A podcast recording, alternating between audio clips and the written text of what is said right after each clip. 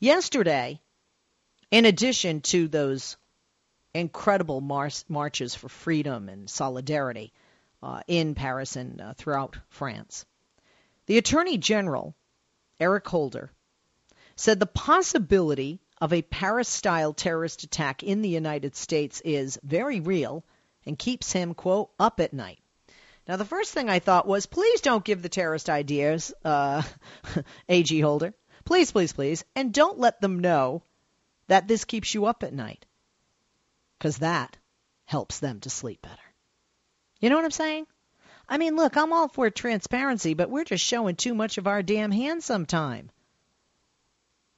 My mother used to say, "Don't say your fears out loud. You want you don't want the devil to know what you're afraid of." Something about that. You know how they say speak it into existence, you know, positive speaking, positive thinking. Don't get me wrong.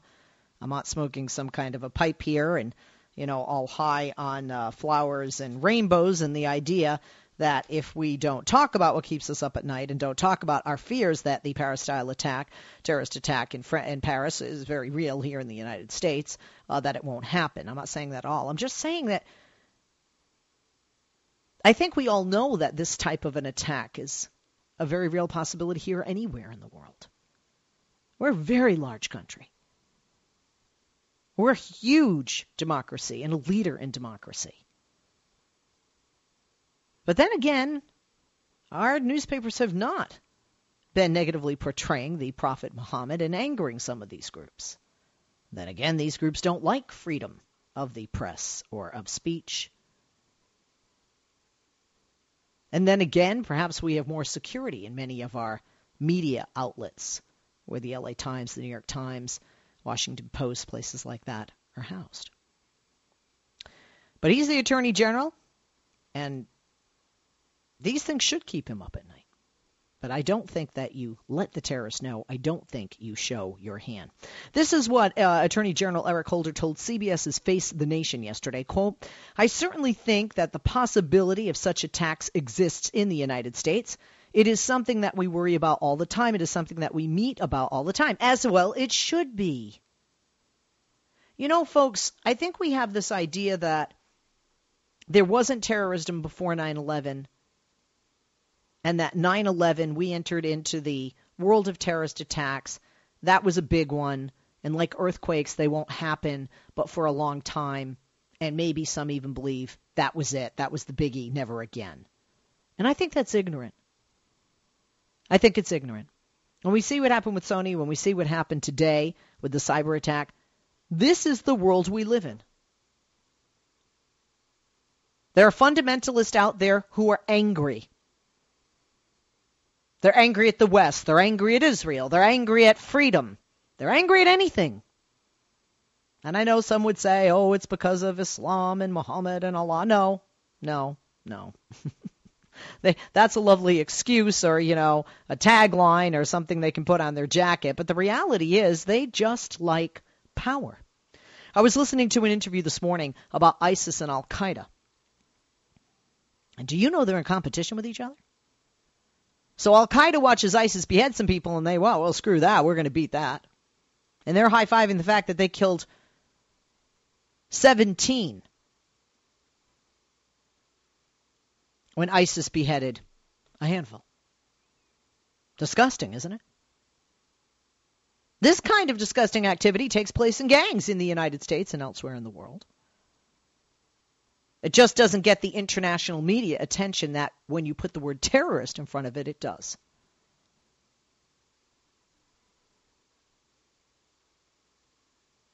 The bottom line is that terrorism has been around long before 9 11, and the United States somehow felt that it would be and could continue to be immune from that. And that, I believe, was ignorant, and therefore we were not prepared. And we need to be prepared. When the Attorney General says it keeps him up at night that the possibility of a Paris style terrorist attack is very real, there are a couple of things. One, don't show the terrorist your hand. Two, don't give him ideas. Three, it should keep you up at night. You are the Attorney General. And, and, and, and four, not out of his office, the DOJ, but because uh, that's, you know, prosecutorial, uh, you know, position after the fact, But we don't need after the fact. We need prevention. If the Attorney General is being kept up at night, that the possibility of this type of terrorist attack is very real and, and impossible here in the and, and possible in the United States. How much more Homeland Security? How much more the President? How much more the FBI, the Pentagon, the CIA should be losing sleep? And how much more preparedness, preparation, and prevention we should be addressing. He said, quote, what we saw in France over the course of this last week is unfortunately what we're going to have to confront in the future. And I agree with him, except if we get rid of Al Qaeda and ISIS, which is possible. You know what's hard to get rid of? Is the ideology. It's not the terrorist in the groups. It's the ideology. And I'm not talking about a religion. I'm talking about their messed up, screwed up ideology. Let's uh, get to our guest. Kevin Cirilli is a finance reporter for The Hill. He's author of its financial services newsletter, Overnight Money. Uh, but he doesn't just talk about finances, he does talk about news, uh, not just uh, at The Hill, but certainly on television on MSNBC. Kevin, thank you for joining us. Good afternoon. Welcome back to the program. Happy Monday. How Thanks are you? For having me. Happy New Year. How are you? Good. Happy New Year. That's right. I haven't talked to you since uh, before yeah, the New Year. It's been a while. uh, I, I, was just talking about, and we invited you to uh, talk uh, briefly about the um, comment by Attorney General Eric Holder yesterday about the possibility of the uh, Paris style terrorist attack. That in the United States, this is a, a very real possibility that it keeps him up at night. I think a lot of people today are like, hey, it's really great we have all these marches after the fact. Really great we can go. Now we know where they were, where they trained, who they were after the fact. And I think a lot of people in France, the United States, and worldwide are tired of after the fact. So the first thing is should Attorney General Eric Holder admit he's up being kept up at night and, in a sense, give terrorist ideas or show them his hands that he's fearful? Well, you know, a lot of the government officials have always spoken about their concerns with terroristic threats, especially if you think back during uh, the aftermath of the September 11th attacks. Remember when we had that color-coded watch alert system where there were different color codes for our, our threat level. But you're right. I mean, I think especially the in, in the reaction following the Paris attack, you look at sort of the tone that has been coming from the administration, uh, most notably, of course, with uh, some of the criticism for uh, the U.S. officials not attending some of the uh, services uh, in France. Uh, the White House admitting just a couple of hours ago that that was a mistake. Um, and so, you know, I, I do think that there's a conversation that's being had right now about our level, level of preparedness and as well as our response to these what have become global type of attacks. Uh, yes, most definitely. Um, but you know, I guess I, I don't know, Kevin. Maybe, and you know, look, I, you know, I'm a, I'm a liberal. I'm more so of a pacifist. I love my country. I was born here, but I expect somebody like the Attorney General to stand up and say, "This is the United States of America. We are a democracy. We stand for freedom. We're leaders in freedom, and we won't let threats like this." Keep us down. We realize that we are vulnerable to attacks such as this, but that won't stop us from our freedom of the press, blah, blah, blah, inciting the First Amendment, rally the troops, fireworks. You know what I'm saying? You know, that, that's a great point. And, and this is criticism that we've seen from uh, the Attorney General before as he's in his final couple of weeks uh, with this. But, you know, I, I think you're right. I think that, that you know, what's, what's interesting about what's happened in Paris uh, is is the response from the administration, and I think that they're taking a lot of criticism for it today. It's been a, a botched response, as, as the critics have pointed out. Even their supporters, like yourself, uh, have, have have mentioned. But it's it's something that I think um, you know, is not the type of response that we're used to seeing after this level of an attack. Usually we see a lot of um, coherent messaging coming from the administration. And in this case, I think that a lot of folks have raised the point that, you know, this maybe isn't the type of response that they're used to hearing or necessarily, necessarily the response that they want to hear after something like this. Most definitely. Speak about re- response. Talk uh, to us. Uh, we're going to take a break. When we come back, let's talk about the president and Obama administration response outside of the DOJ and the Attorney General's comments yesterday on CBS's Face the Nation. We are back with Kevin Cirilli, finance reporter for The Hill, author of its financial services newsletter Overnight Money, but he also does the recap of the week's political headlines on television on MSNBC's First Look every Friday morning. Good friend of the show To like him a lot as a guest and good to have him with us. And I say that because you might say, well, why is he talking about the response and he's a finance guy? Well, he does news and politics too. Kevin, thanks for holding. Welcome back. Speaking of, what was the response and the frustration with that response by the Obama administration? Uh, uh, you know, we've already talked about Attorney General Holder's yeah. uh, response, but his response, the president. Well, thanks for having me. And, you know, the White House said, Press Secretary Josh Josh Earnest told reporters today that they really messed up in not sending a higher profile representative to this weekend's Solidarity March in France uh, after the terrorist attack. And quote unquote, I'm quoting here Josh Earnest when he said, It's fair to say we should have sent someone with a higher profile to be there. Had the circumstances been a bit different, I think the president himself would have liked to be there. Um, and, you know, th- there were, there were uh, a lot of uh, Attorney General Eric Holder, who was actually in Paris earlier that weekend, um, didn't even attend the march. So there were not really hardly any high-level officials who attended this this march that was covered, you know, vastly by the global media. Um, and the White House saying that that was a screw up and that they didn't want to. Uh, they didn't mean to do that, but in like you know, I, I think just the. Uh, can you imagine if this had happened in America and England or France or um, Germany didn't send a, a high profile uh, political figure to attend a march or a, a memorial service. Can you can you imagine the, the conversation we'd be having? Oh. um, yeah, there would be T-shirts already against that country with X's through them and things. Remember the Freedom Fries debacle and that whole thing? And you know, Secretary of State John Kerry uh, as as really what's being perceived here in Washington as as trying to damage control, not attending this march, uh, is actually planning on going to France later this week. So, I mean, a lot of uh, awkward type of political posturing happening now, uh, trying not to offend uh, anyone uh, in, in uh, as a result of this attack. The um, fallout of it, is, yeah. And, and, and, okay, so we don't have. I agree with you. I mean, Secretary of State Kerry's supposed to go Thursday. He couldn't have gone a few days later. It's not like he can't get a flight. Um, and Eric Holder, no excuse. Um, but that's not the only response that Americans are referring to, correct?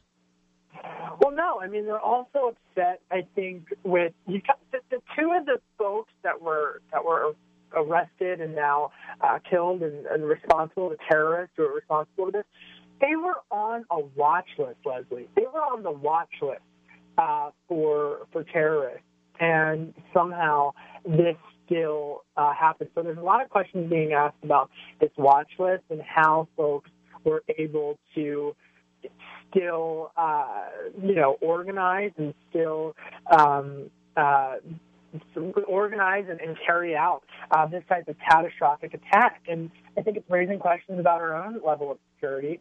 Um, and one likes to, to kind of have the, the, that fearful terrorism storyline narrative in the media. But when, when something like this happens, I think it's just unfortunately what has to the conversation that has to take place. And when you got a terrorist watch list, Leslie, a watch list, and you got two folks on there. What's the point of having a list if you're not going to watch them? How are they even like out there uh, being able to organize? That's another criticism that we're hearing as well. Uh, most definitely. I mean, I think a lot of people are just like, well, isn't it lovely that, you know, we can, you know, have these marches and all these speeches and everybody's, you know, sorry and hugs and kisses and kumbaya. But again, France knew that he he had he had been in Yemen training. Yemen knew. The United States knew. On a watch list. Already served 18 months for terrorism. 18 months. I mean, think about that. 18 months for terrorism. And I think. Well, I mean, honestly, in their defense, they didn't have enough evidence to give him more. As a matter of fact, he was he was sentenced to 18, served the 18, and then again, you know, they definitely don't have as strict sentencing in France as they do in the U.S. Kevin, you know, I love you. Happy New Year, buddy. We'll be talking to you again uh, throughout this great New Year of 2015. Although it had a terrible start to it uh, in the country of France. Kevin, thank you for joining us. Quick break. We'll be back. Second guest for the second hour here on the show is up right after this. Don't go away. Don't miss it. Leslie Marshall, the simple truth in a complicated world. Give her a call now at 888 6 Leslie.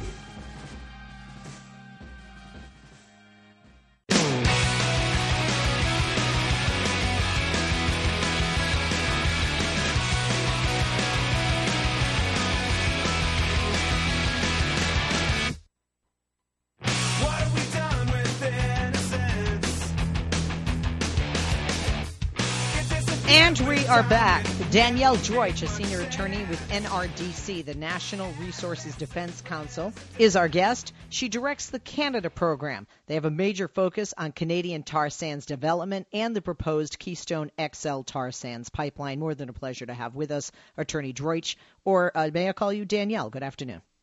Thank you so much for having me. Uh, Danielle, uh, there have been sweeping statements made by the Speaker of the House and the House of Representatives here in the United States uh, talking about how the Keystone XL can't withstand uh, scrutiny, uh, responding to the President's declared intention to veto a bill, the bill forcing approval of the proposed Keystone XL tar sands pipeline. In a press, press release, he made numerous claims that it can't stand up uh, to scrutiny. Um, and uh, a lot of people would say that you know, he's actually helping to underscore what's really at stake with the Keystone XL pipeline and also uh, what isn't. Um, let's talk about um, a, a, few uh, a few things here. Um, there are people that have opposed the project on a scientific basis. Over a hundred climate scientists and climate economists. There are six unions, even National Nurses Union. Uh, Two million comments sent in during the public uh, process, the review process, and it's far more than weighed in for the pipeline, including over 140 public interest groups, veterans, 100 mayors, over 200 businesses, and these businesses finance, create, or work in development of more than 1,700 companies. Of course, Native Americans, farmers, ranchers living along the proposed pipeline route. Uh, the list goes on. Um, so, uh, first, first of all, this maybe it can't withstand the scrutiny because it should not be built. That's exactly right. I thank you so much for uh, pointing out that there's a wide diversity of voices from across the United States that have weighed in against this pipeline. Uh, there's been a uh, a number of people who have basically found that this pipeline is all risk and no reward. There is a number of impacts from this pipeline, whether it's uh, risking water supply from an oil spill, um, bringing it tremendous climate impacts, and right now the American public is very concerned about the climate. And then it's for very little reward. Uh, this pipeline, actually, the number of permanent jobs that will be created from this pipeline is 35. Um, there will be a couple of thousand construction jobs certainly created during the building of the pipeline, but many Americans are focused on what is the total job number, and it's not that many, maybe a couple of thousand at most. And this is one of the big things that the president has been focused on is is this pipeline in the national interest? This pipeline will not lower gas prices, and what many don't realize is that most of this uh, oil will be exported. So it's really an all risk and no reward proposition. Uh, uh, most definitely. Do you feel that the statements by Speaker Boehner actually help those who are on side of doing against what he and his fellow Republicans in the House and the Senate want to do, which is pass this legislation and build this pipeline? Well, this this legislation that's being considered, uh, the House uh, passed the legislation on Friday, and uh, the Senate's going to be taking the legislation up the president has actually already said that he was going to veto this Correct. legislation. And so, really, what is the point? What is Congress trying to do right now?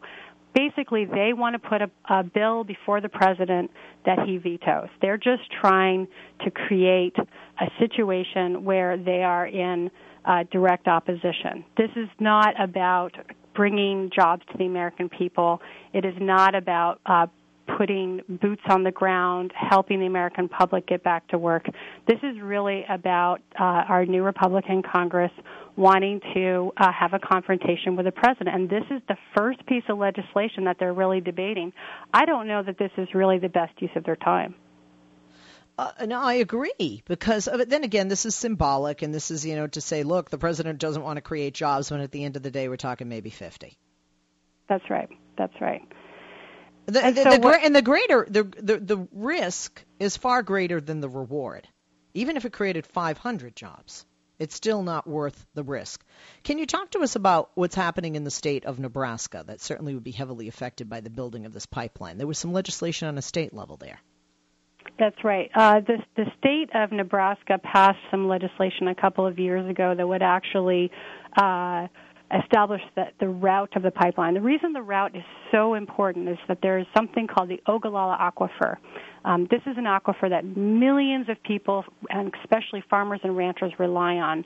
Um, it goes through America's heartland. It is, is such an important water supply. And the pipeline has been proposed to go straight through the aquifer, um, through the Nebraska Sandhills, which is where these farmers and ranchers, um, that's their lifeblood. That's what they, they use all the time for their um, for their farms and ranches. And so the Nebraska legislature passed a law that uh, enabled the, the site of the route to be um, placed, and the uh, a couple of farmers and ranchers challenged that law and said that the way that the law was uh, passed by the Nebraska legislature was unconstitutional.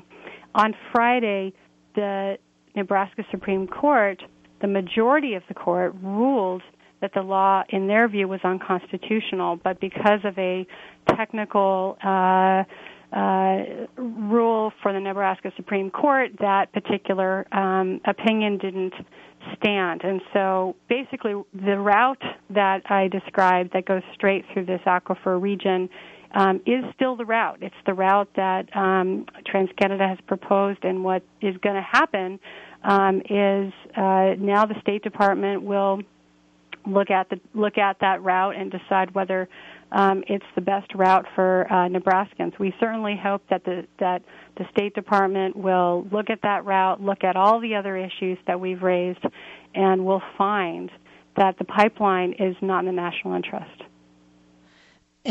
Definitely not national interest. When we talk about you know just Nebraska and just those farmers, technically as many jobs or more could be destroyed as uh, created with the building of this pipeline. And then we'll talk about the uh, more dangerous aspects environmentally and, and otherwise after that. Sure. Something that a lot of people don't realize is that we're talking about Canadian tar sands this is not your mom and pop's uh, oil, the, the stuff that we, you know, see coming gushing out of the ground in um, Texas and other places. This is this is a very different type of oil. You actually can hold it in your hand at room temper- temperature. It's very very heavy. Um, it requires a tremendous amount of water and energy in order to try to get that oil out of the the sands. Um, and uh, when it's being pushed through a pipeline, um, it's very it has to be mixed with a lot of different chemicals in order to get it through that pipeline. So it's nothing like conventional oil. So what we've learned, and we know this from two major tar sands um, uh, spills here in the United States, in Michigan and in Arkansas, that when tar sand spills, it sinks in water. It's actually completely different than conventional oil. It does not uh, float on the surface, so you can't use booms the way you, you perhaps saw with the BP spill. So what we really um, we have a very different type of oil. It's much harder to clean up, and in the case of the Kalamazoo, Michigan river spill, um, it actually was impossible to clean up. So there will be always a legacy of tar sands oil in that river system. And this makes a, a, difference added to the whole idea of the environment and what a pipeline being built underground, especially going under uh, near drinking water and water for agricultural purposes and water that animals are drinking uh, that we then uh, consume products from, or the entire animal if you if you eat meat. Um, uh, and and that goes far beyond the job aspect. But because these are Canadian, like you said, tar sand, these are coming from the Canadian tar sands. That's an added bonus of negati- negativity for this project. That's right. I mean, this is a foreign. We're talking. This is a foreign pipeline. Uh, the company TransCanada is the one who's building it. Um, the money. This is really about helping Canada's tar sands industry grow. This pipeline. Pipelines are not about job creation. I mean, there's a purpose for a pipeline, and it's not to create jobs. So it takes about 35 jobs to to actually operate the pipeline. Most of this is about helping the oil industry upstream um, expand um, and there's a lot of costs that uh, come with um, helping that particular industry expand upstream. It's not in America's best interest to help that uh, make that happen. And there's a tremendous impact upstream in Canada, um, and many of your uh, listeners may not even be aware of those impacts. But but I can tell you, um, having lived up there myself, that there there is uh, the impact to Canada's boreal forest and the communities that live near these massive mines. I mean, they're huge, and they cover an area the size of Florida. This is really um, this is a kind of an environmental disaster that we actually need to uh, step away from um, globally if we're ever going to confront uh, the climate issues of our day.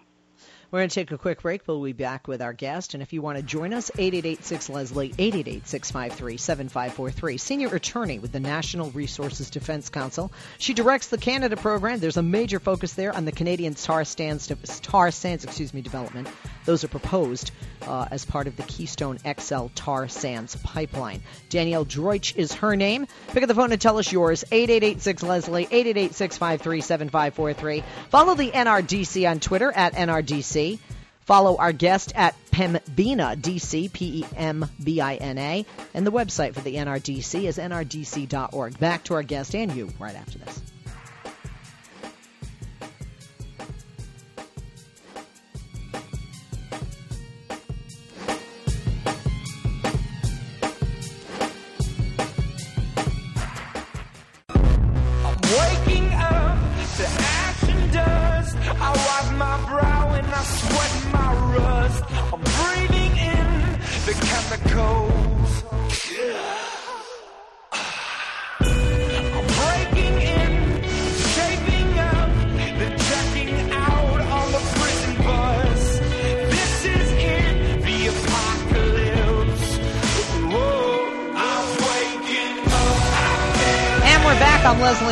Welcome, welcome back. Only True Democracy and Talk Radio. Danielle Droitsch, Senior Attorney with the National Resources Defense Council, is our guest.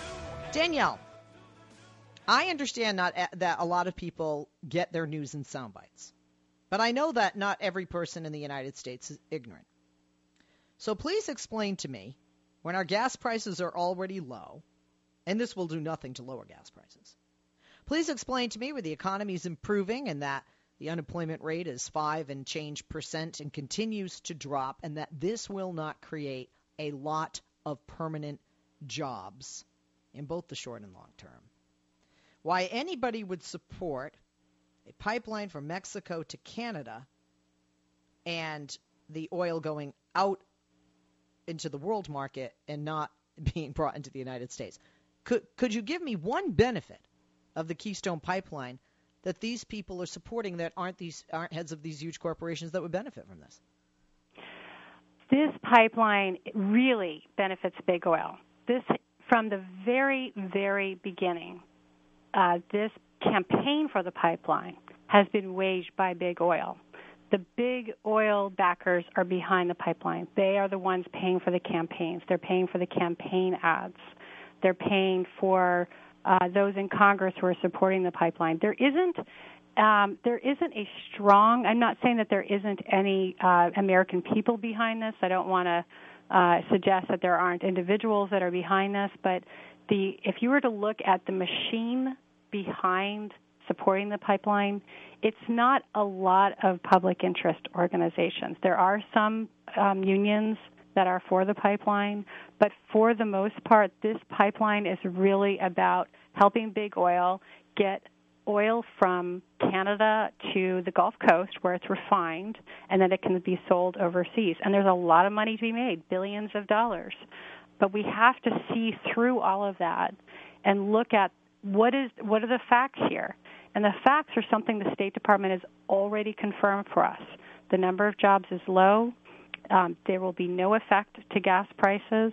The majority will be exported. Those are all facts Um, and then the environmental impacts, uh, they are hotly debated, but the science, scientists are coming out and saying this is a problem. So we have to look at this and understand that this pipeline is, it's really easy to reject. There's much bigger environmental issues for us to be uh, fighting over. It, this is not. This should be a very easy decision for us. We currently in the United States, we are fine when it comes to oil production. We have had huge reductions in um, our oil demand, uh, which is the most important thing for us and we've also uh, have lots of U.S. oil production going. We've had more oil production surging since the pr- proposal for the pipeline in the last uh, three to four years. Um, than for the past several decades. We are we are not in a situation where this is a this is a desperate situation.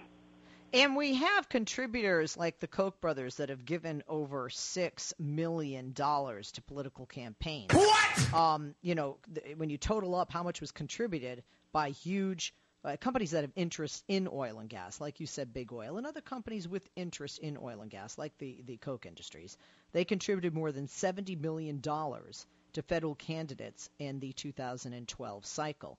So for a lot of these politicians, the only reason they're pushing this through is they made a promise when they received a check. That's right, and, and there's been a there's been a couple of organizations out there, Oil Change International being one of them, that has actually taken the time for every single vote on this pipeline. We've had a number by by now, and connected the money right back to the vote. Um, and in fact, with the Koch brothers, uh, the Koch brothers actually own a lot of tar sands in Canada. They are actually the ones who are upstream. They they not only own the actual oil resources, but they own a lot of the refineries and the um, not the pipeline itself, but a lot of the infrastructure along the way. So the Koch brothers directly have a vested interest in this particular pipeline being built. Uh, somebody on Twitter asked a question that I think is the perception of a lot of Americans. Why do you want it stopped when it offers so many benefits? It frees us from Saudi Arabia. It doesn't free us from our oil dependency, does it? This particular pipeline, no, it doesn't. I mean, if you're going to get to what's really going to free us from oil dependency, it's going to be reducing our demand for oil. That's the number one thing we can do. Swapping our addiction from one country to another country, whether it's Saudi Arabia or Venezuela or Canada, that doesn't make a difference. And here's but, why. Because, okay. well, go ahead. No, no, you go. Well, just that we have these we have these huge fluctuations, right, with oil prices. We're experiencing this right now. All of a sudden, oil prices drop, and that has a huge and profound impact on our economy. And it's because we're so addicted to these uh, to, to basically foreign oil. What we have to do is we have to start to drive down demand, and there's so many opportunities for us to do that. But the mere swapping to say we're going to go from Saudi Arabia to Canada, which is a fallacy. You can't actually do that. It's not the way the oil, uh, the world oil market works. We will continue to be importing oil from Saudi Arabia and from the Middle East, not because it's uh, a, a foreign policy decision. It's because of the way our oil markets work. So what we have to be doing is not looking at this as a simple uh, equation. It's really about making the right decision about our local oil production and demand, and um, and saying no to projects like this, which really don't bring any benefit to the United States. Um, let, but let's talk about uh, you know Washington Post did a piece and it had three Pinocchios for the president on the claim that the United States wouldn't get any of the oil. Okay, because I want I want facts here.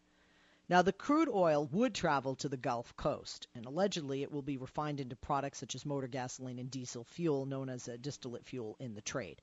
Um, the refineries on the Gulf Coast say they're eagerly awaiting the Canadian crude because they don't have enough oil in that area to feed the refineries. Is there any truth to that, or is the Washington Post lying about the president not being truthful uh, in in full with regard to the oil refineries on the Gulf Coast? Well, the president was absolutely correct in saying this oil is not destined for the United States.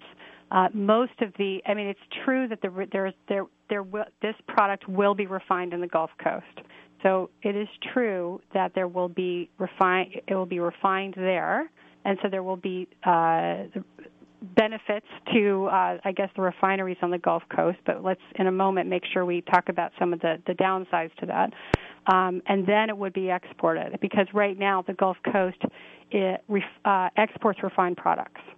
So the the Washington Post was correct in in saying that oh well it's not quite crude oil it's refined products.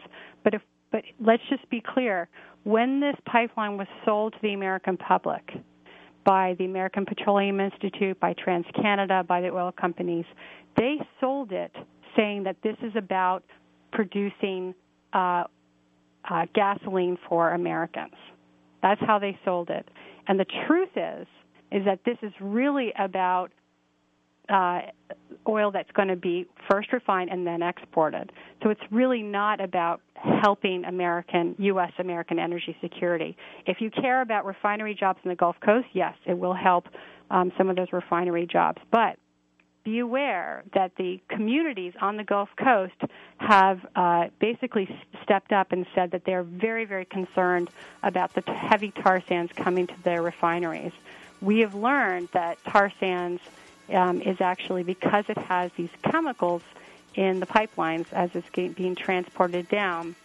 Oh, Danielle, we are, we we've run out of time. Danielle, we will have you back, and I'm sorry, I just uh, very intently listening on to what you said. Danielle Droitsch, senior attorney with the NRDC, the National Resources Defense Council. Back after this. Now is the chance to use reliable energy to grow your money with the Dominion Energy Reliability Investment. Our new investment product offers competitive returns, no maintenance fees, and flexible online access to your money. Make the reliable investment in reliable energy.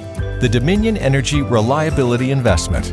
To find out more, go online to reliabilityinvestment.com. That's reliabilityinvestment.com.